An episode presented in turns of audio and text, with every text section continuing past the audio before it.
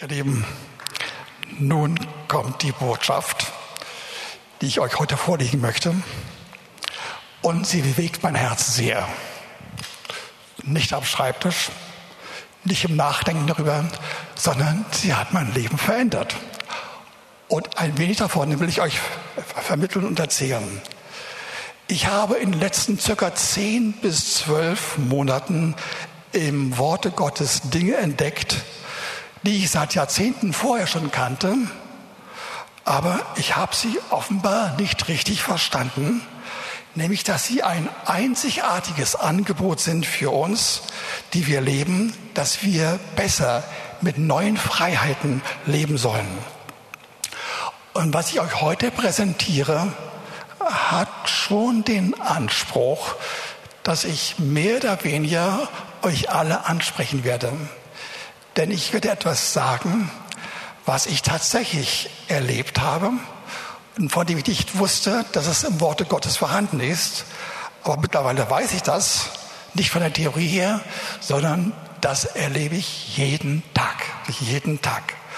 Das hat damit zu tun, ihr Lieben, äh, dass wir in unsere persönlichen Freiheiten hineinkommen sollen, Du, lieber Bruder, liebe Schwester, du sollst erleben, dass bestimmte Gebundenheiten und Unfreiheiten, die einfach da sind, nicht bleiben müssen.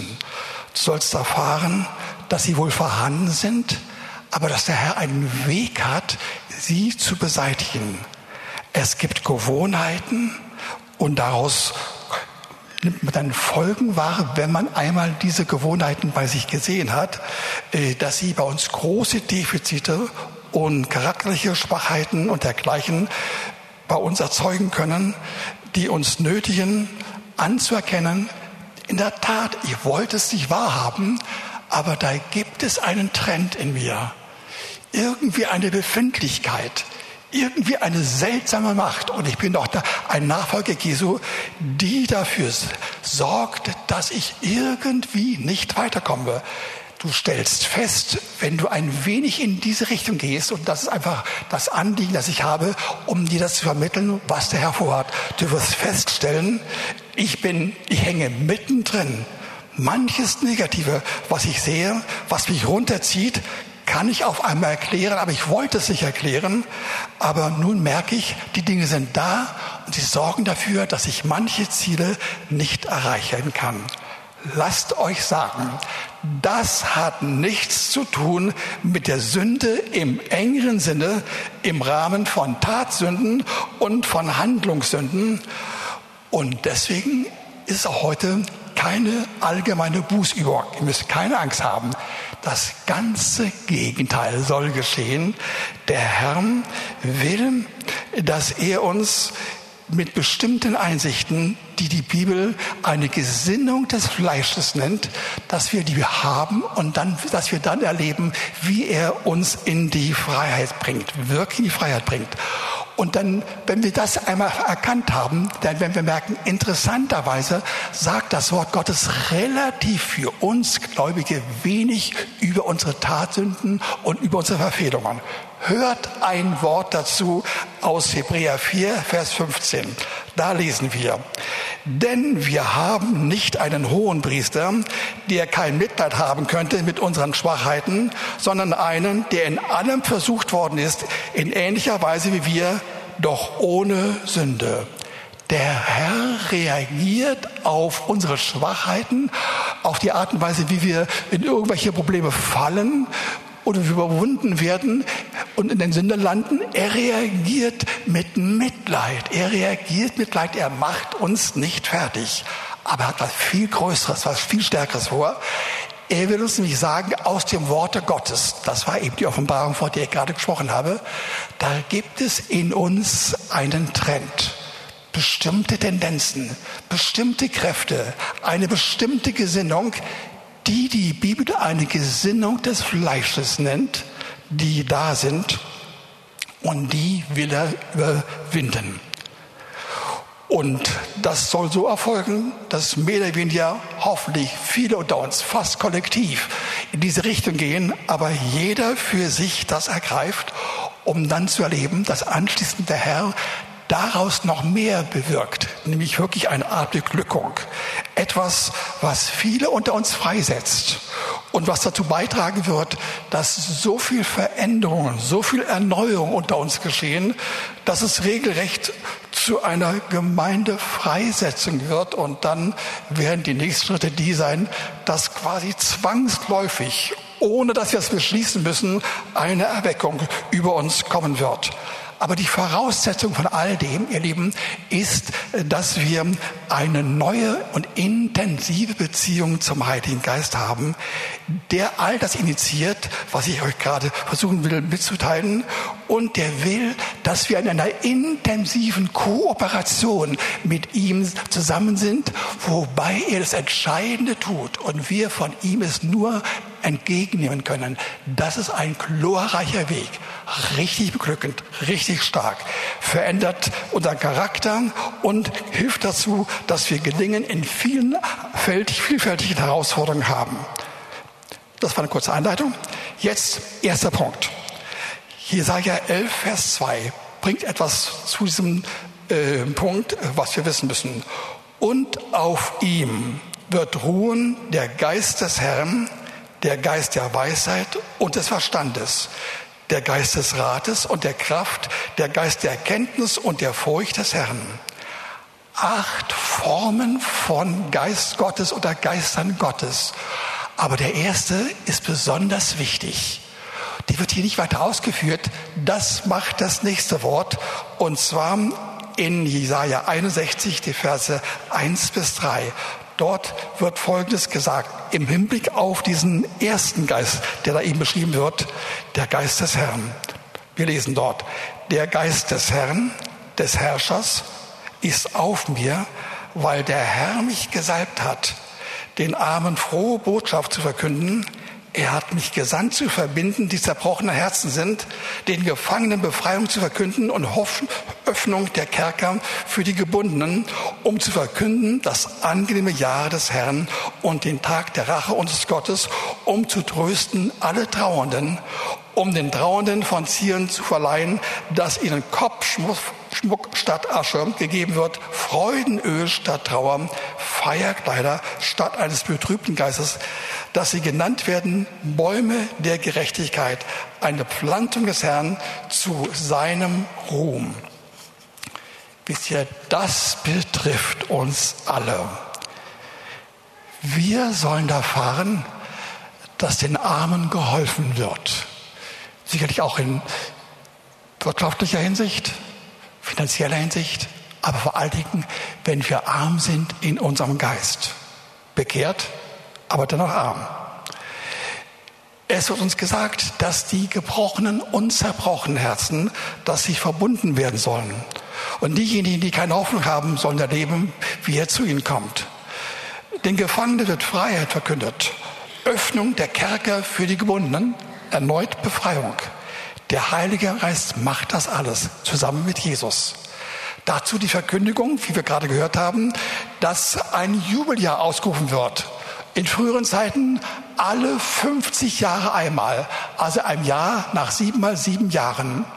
Und dann gibt es eine Rückerstattung, dann werden Altlasten weg, weggenommen und es wird uns besser gehen. Aber bei uns soll es viel eher, nicht nur jedes Jahr, sondern jeden Tag geschehen. Und es soll eine Rache geschehen, nicht an uns, sondern an denjenigen, die uns bedrückt haben. Und wir sollen erlebt werden, erleben, wie wir getröstet werden, wie wir Trauernden auf einmal erfahren, dass uns ein Kopfschmuck geben wird. Anerkennung und Ehrung mit viel Freudenöl. Und diejenigen, die irgendwie in einer Dauerbetrüblichkeit sind, die sollen erfahren, dass sie Bäume der Gerechtigkeit werden. Sie stehen eisern und lebendig. Und sie sollen eine Pflanzung sein des Herrn zu Ehrung und zu seinem Ruhm. Und all das, ihr Lieben, wird uns in Lukas 4, 16 bis 30 gesagt, wo Jesus in seine eigene Heimatstadt geht und dort in der Synagoge das Wort ergreift und dann sagt, all das, was er dann vorliest, ja, das beanspruche ich für mich. Das ist mit mir gekommen. Und er sagt, wir brauchen Befreiung. Übrigens sogar mehr Befreiung als Heilung, aber das war auch geschehen, denn mit den Befreiungen kommen nachher dann eine Summe von weiteren Heilungen zustande. Befreiung heißt heraus aus Gebundenheit, heraus aus seelischen Veränderungen und Unfreiheiten und Verletzungen und dann wirklich am Ende sollen wir total intakt sein und das soll bei uns Gläubigen geschehen. Ihr Lieben, wir haben mehr zu erwarten, als dass der Herr nur unsere Sünde auf sich genommen hat und sie uns vergibt. Das tut er immer wieder und immer wieder. Das brauchen wir. Das macht er mit Freuden. Aber es gibt noch mehr. Und wie das aussieht, das will ich euch ein wenig verdeutlichen.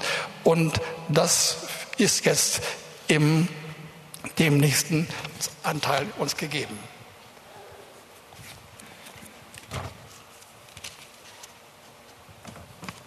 In 1. Korinther 3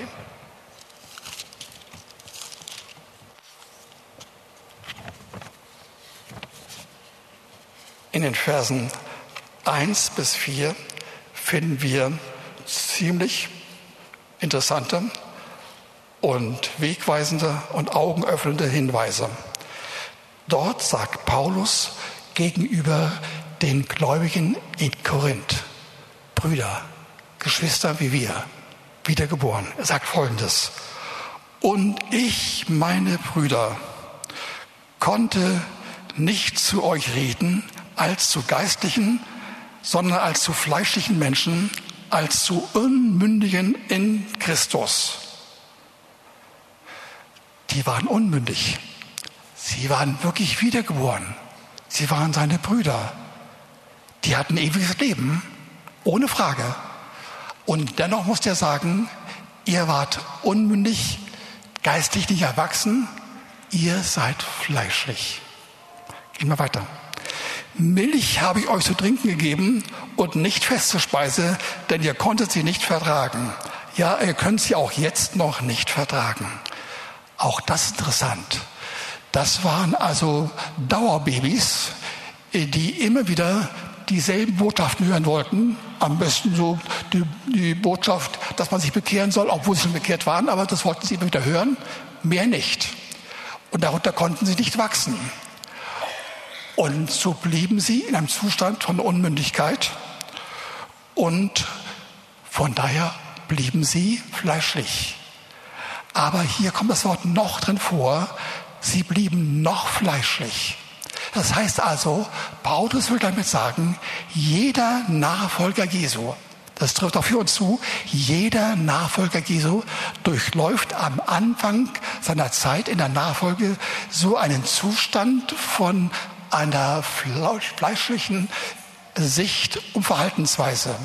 Und in dem Maße, wie der oder die Betreffenden eine gute, aufbauende Kost bekommen, werden sie zunehmen, stark werden, reifer werden, geistig sauber werden, geistig erwachsen sein und dann wirklich aus dem Zustand des Fleischlichen herausgehen, hinein in das Leben mit dem Geist.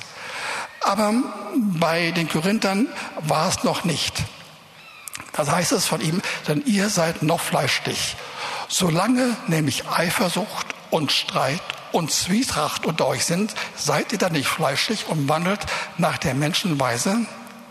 Wenn einer sagt, ich gehöre zu Paulus, der andere sagt, ich bin, ich gehöre zu Apollos, seid ihr dann nicht fleischlich? Hört zu. Das ist so eine Grundproblematik, die damals vorliegt und die liegt bei uns allen vor, wenn wir nicht durch den Heiligen Geist eine Kost bekommen aus dem Worte Gottes, eine Kost, die der Heilige Geist so umformt, so deutet und so verstehen lässt, dass sie für uns ein Genuss wird und dass wir dabei wachsen können. Darum geht es. Er nennt sie also fleischlich. Und nun wollen wir sehen, wie das aussieht. Im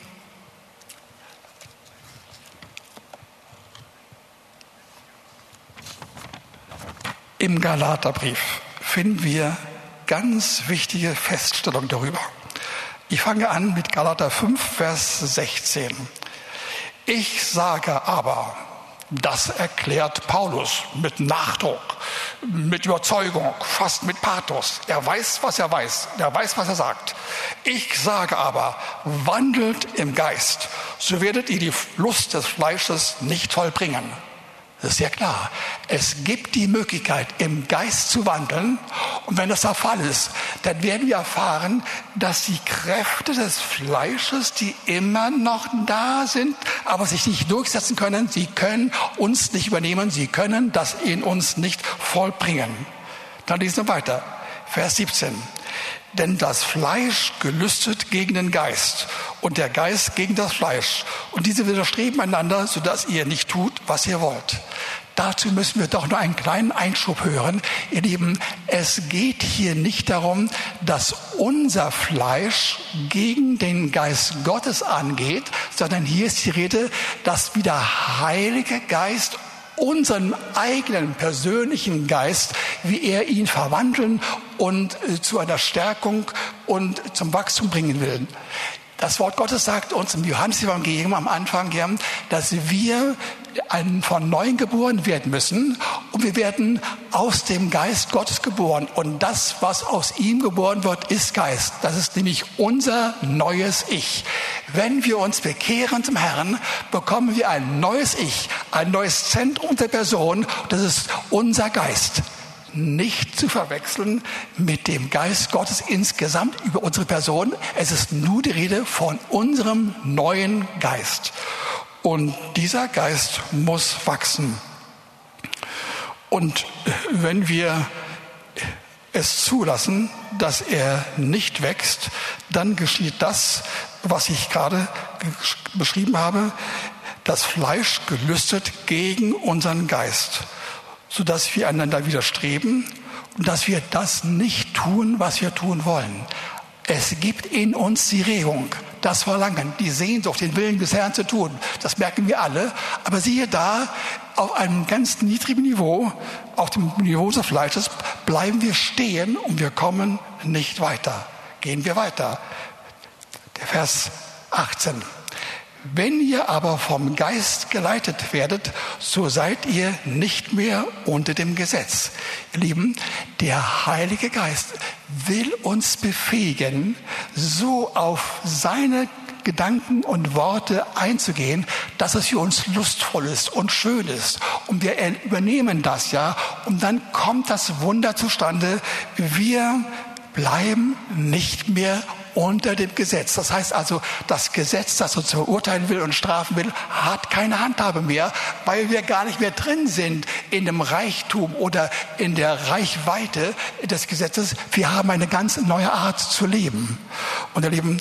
Und das allerdings bedeutet aber auch, dass wir unter dem oder vom Geist geleitet werden. Der Heilige Geist will durch unseren Geist uns richtig leiten. Und er hat das Sagen. Wir machen das gerne, wir übernehmen das gerne, weil wir merken, das ist sehr erfreulich und das ist sehr schön und das tut mir sehr gut. Okay, und dann finden wir in Versen 19 bis 20 die Darstellung, wie das Leben mit diesem Werken, dieser Gesinnung von Fleisch aussieht. Ich rede immer noch von wiedergeborenen Christen. Ich rede immer noch offenbar nach dem, wie ich Paulus verstehe, von Christen, die sogar den Heiligen Geist eingeladen haben, aber sind nicht gewachsen. Die wurden nicht gefördert. Sie haben es nicht verstanden. Sie blieben in alten Startlöchern und sind nicht nach vorne gekommen. Also hört zu, wie das aussieht. Wahrscheinlich kennt ihr das alles, aber ich will es mal vorlesen. Ab Vers 19. Offenbar sind aber die Werke des Fleisches folgende Ehebruch, Unzucht, Unreinheit, Zügellosigkeit, Götzendienst, Zauberei, Feindschaft, Streit, Eifersucht, Zorn, Selbstsucht, Zwietracht, Parteiungen, Neid, Mord, Trunkenheiten, Gelage und dergleichen. Geht also noch weiter. Nicht nur das. Der sagt uns durch sein Wort, es gibt noch viele ähnliche Dinge, die nicht aufgezählt worden sind. Wie ich euch schon zuvor gesagt habe, dass die, welche solche Dinge tun, das Reich Gottes nicht ererben werden. Lieben, auch das muss ich ganz kurz euch verdeutlichen, damit der Segen nicht vom Feind irgendwie umgedreht wird. Das Wort würde uns sagen, wenn wir in den Werken des Feindes uns bewegen und des Fleisches uns bewegen, mit dieser Grundhaltung, mit diesen Tendenzen, nicht mit Tatsünden, dann bleiben wir nach wie vor Kinder Gottes. Aber wir verlieren den Zugang zu unserer geistlichen Erbschaft hier auf Erden. Wir erleben, dass all die Segnungen voll und im Herzen mit Freude, mit Genuss, mit Frieden, mit Liebe und den Auswirkungen im Sichtbaren, mit dem, was wir tun und was wir anfangen, all das wird nicht geschehen. Und ihr Lieben, das ist schon ein Manko. Und der Herr will, dass das so nicht erfolgt. Und insofern können wir sagen, das sind alles Dinge, die wirklich zu bedacht, bedacht werden müssen. Es geht also, damit ich es noch einmal deutlich sage, darum, dass wir als Kinder Gottes, wenn wir in unserer alten Haltung bleiben, immer wieder zwischendurch manche schöne Erfahrungen machen, variable Art, aber wir werden nicht umhin können festzustellen, dass es Probleme gibt, Zwänge gibt, chronische charakterliche Mängel gibt, mit Schwierigkeiten und Defiziten und Notsituationen. Immer wieder, immer wieder, vor allen Dingen die zwanghafte Form der Reaktion auf alles Mögliche. Es kommt aus uns heraus. Ein, eine Haltung von äh, einer Triebhaftigkeit äh, aus unseren Gliedern, sagt das Wort. Aus der Tiefe der Körperlichkeit unserer Person. Und davon redet das Wort Gottes erstaunlich viel, erstaunlich viel. Und es war für mich wirklich überraschend. Ich dachte mir, wie ist das möglich? Zum Beispiel, lasst euch sagen, vom Anfang, nein, vom Ende des vierten Kapitels im Römerbrief bis zum Ende vom siebten Kapitel, seine mehr als drei Kapitel, redet Gott darüber. Und im, in Römer 8, wo die schönen Aspekte sind, werden zwischendurch auch einige Dinge eingestreut, die ebenfalls davon handeln. Und dasselbe trifft den ersten Korintherbrief, den zweiten Korintherbrief, Epheser, Koros, Kolosser und so weiter. Erstaunlich viel. Und das muss uns nachdenklich machen. Äh, ich habe in diesen Tagen ein Papier auf meinem Schreibtisch gesehen, das offenbar schon seit Wochen oder gar Monate dort liegt. Es war eine Prophetie äh, von Rainer Tittler und er hat mir gesagt, Wolfhard, ich sage dir, Vielleicht hat er sogar hier gesagt, ich bin nicht sicher. Ich sage dir, in den letzten dreieinhalb Jahren hast du mehr Einsichten bekommen als über viele Jahrzehnte davor. Und ich sage du wirst noch mehr bekommen. Und du musst schreiben und schreiben und schreiben. Und in 17, 17, 17 Jahren, nein, Entschuldigung, in 17 Sprachen, nicht in Jahren, in 17 Sprachen soll das übersetzt werden. All das habe ich gelesen, dachte, Herr, oh, ich schreibe schon viel, aber eigentlich habe ich jetzt habe jetzt genug, ich möchte nicht mehr. Aber der Herr gibt mir tatsächlich immer neue Einsichten. Und ihr Lieben, das wollte ich euch vermitteln. Und wenn das geschieht, ihr Lieben, dann tut das uns gut. Wir lesen im Fortgang äh, von Galater, Galater 23, gegen solche Dinge gibt es kein Gesetz, die können uns nicht erreichen. Die aber Christus angehören, die haben das Fleisch gekreuzigt, dann den Leidenschaften und Lüsten. Das heißt, wir, wir erleben, obwohl das Wort Kreuzigung da drin steht, als ob wir uns quasi selbst matritieren und uns äh, Harikiri äh, verordnen, nichts dergleichen. Wir erleben, indem wir mit dem Herrn, mit dem Heiligen Geist zusammengehen, werden einfache Dinge, die uns bis dahin plagt haben, nicht mehr da sein. Sie sie verlieren sich. Sie haben keine Kraft mehr bei uns. Und ehe wir uns versehen, sind sie nicht mehr da. Und wir haben Freiheiten. Das ist gemeint. Und dann sagt er auch noch, wenn wir aber im Geist leben, dann sollen wir auch im Geiste wandeln. Ihr Lieben, das sind die Aspekte, die uns der Herr hier äh, sagen will. Und die sind glorreich. Und all das geschieht wirklich durch den Heiligen Geist. Und das wäre vielleicht ein Ärgernis für einige, die das hören, wenn ich sage, das geschieht im engeren Sinne nicht durch Jesus aber im weitesten Sinne allemal durch ihn. Denn das Wort Gottes sagt uns in Johannes 16, Vers 13, dass alles, was der Heilige Geist uns tut und sagt und mitteilt, hat er zuvor von Jesus empfangen.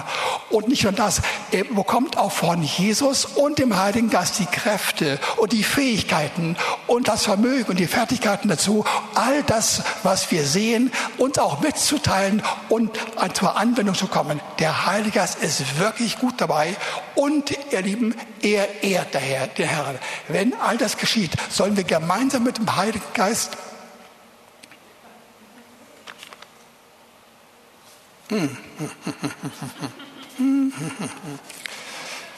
Ja.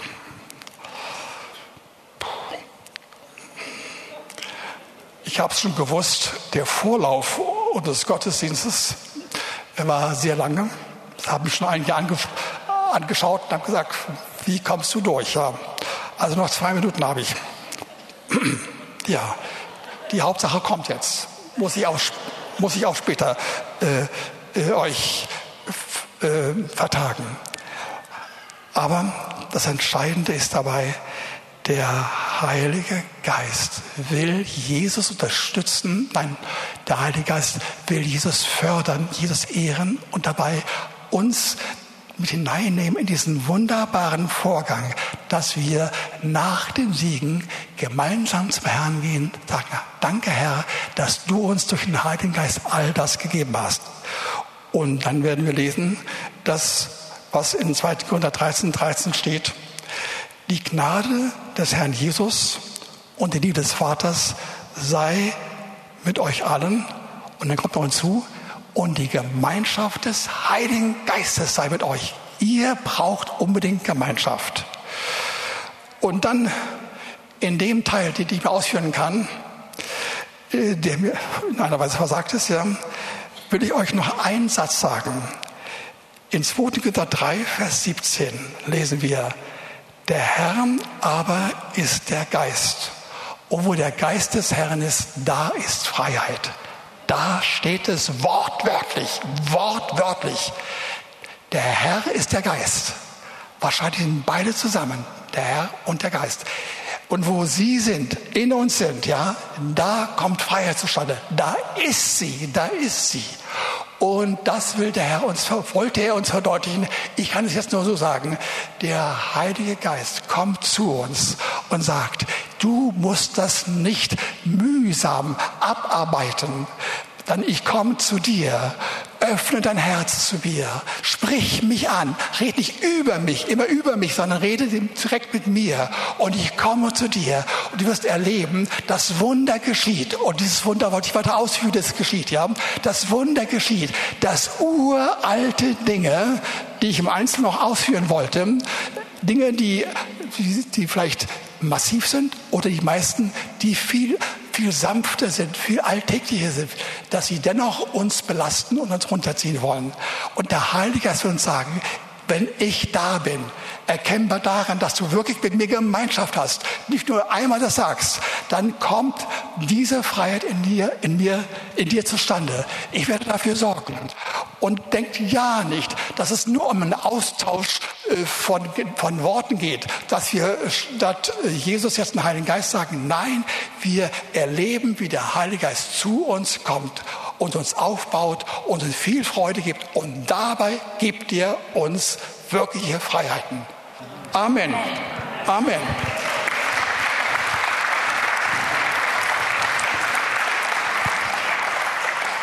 Also, wenn ihr dieses Amen mit eurem Klatschen auch ausgedrückt habt, dann habt ihr gesagt, so soll es sein. Das heißt Amen. Und nun bitte ich euch, dass ihr euer Herz öffnet. Ich werde ganz kurz beten. Und wenn ihr merkt, das spricht mich an, dann kannst du, musst du nicht, aber dann kannst du Aufsteger sagen, das betrifft mich. Und da will ich hinein. Danke, Heiliger Geist, dass du Jesus und den Vater verherrlichst, indem du die Einzelheiten mir ins Herz legst und mir die Einsicht gibst über das, was an Werken des Fleisches in mir ist. Und ich danke dir für dein Handeln und ich erwähle dich und sage, Heiliger Geist, ich will nicht erst einmal sagen, komm zu mir, sondern ich will mit dir zusammen sein. Komm du zu mir, verändere mich. Ich will bestimmte alte Gewohnheiten, zwanghafte Formen, die ich immer wieder in verkehrter Weise bei mir erlebe. Ich will das loswerden. Auch die Dinge, die nicht offensichtlich sind, aber die du mir sagen wirst. Ich danke dir dafür. Komm, Heiliger Geist. Ich lade dich ein. Ich begrüße dich. Ich will mit dir mehr Freiheiten haben, um Jesus mehr zu verherrlichen, um der Gemeinde zu dienen, um zu leben, zu ersehen, wie du, lieber Herr, wirklich mein Leben verwandelst. Danke dafür. Amen.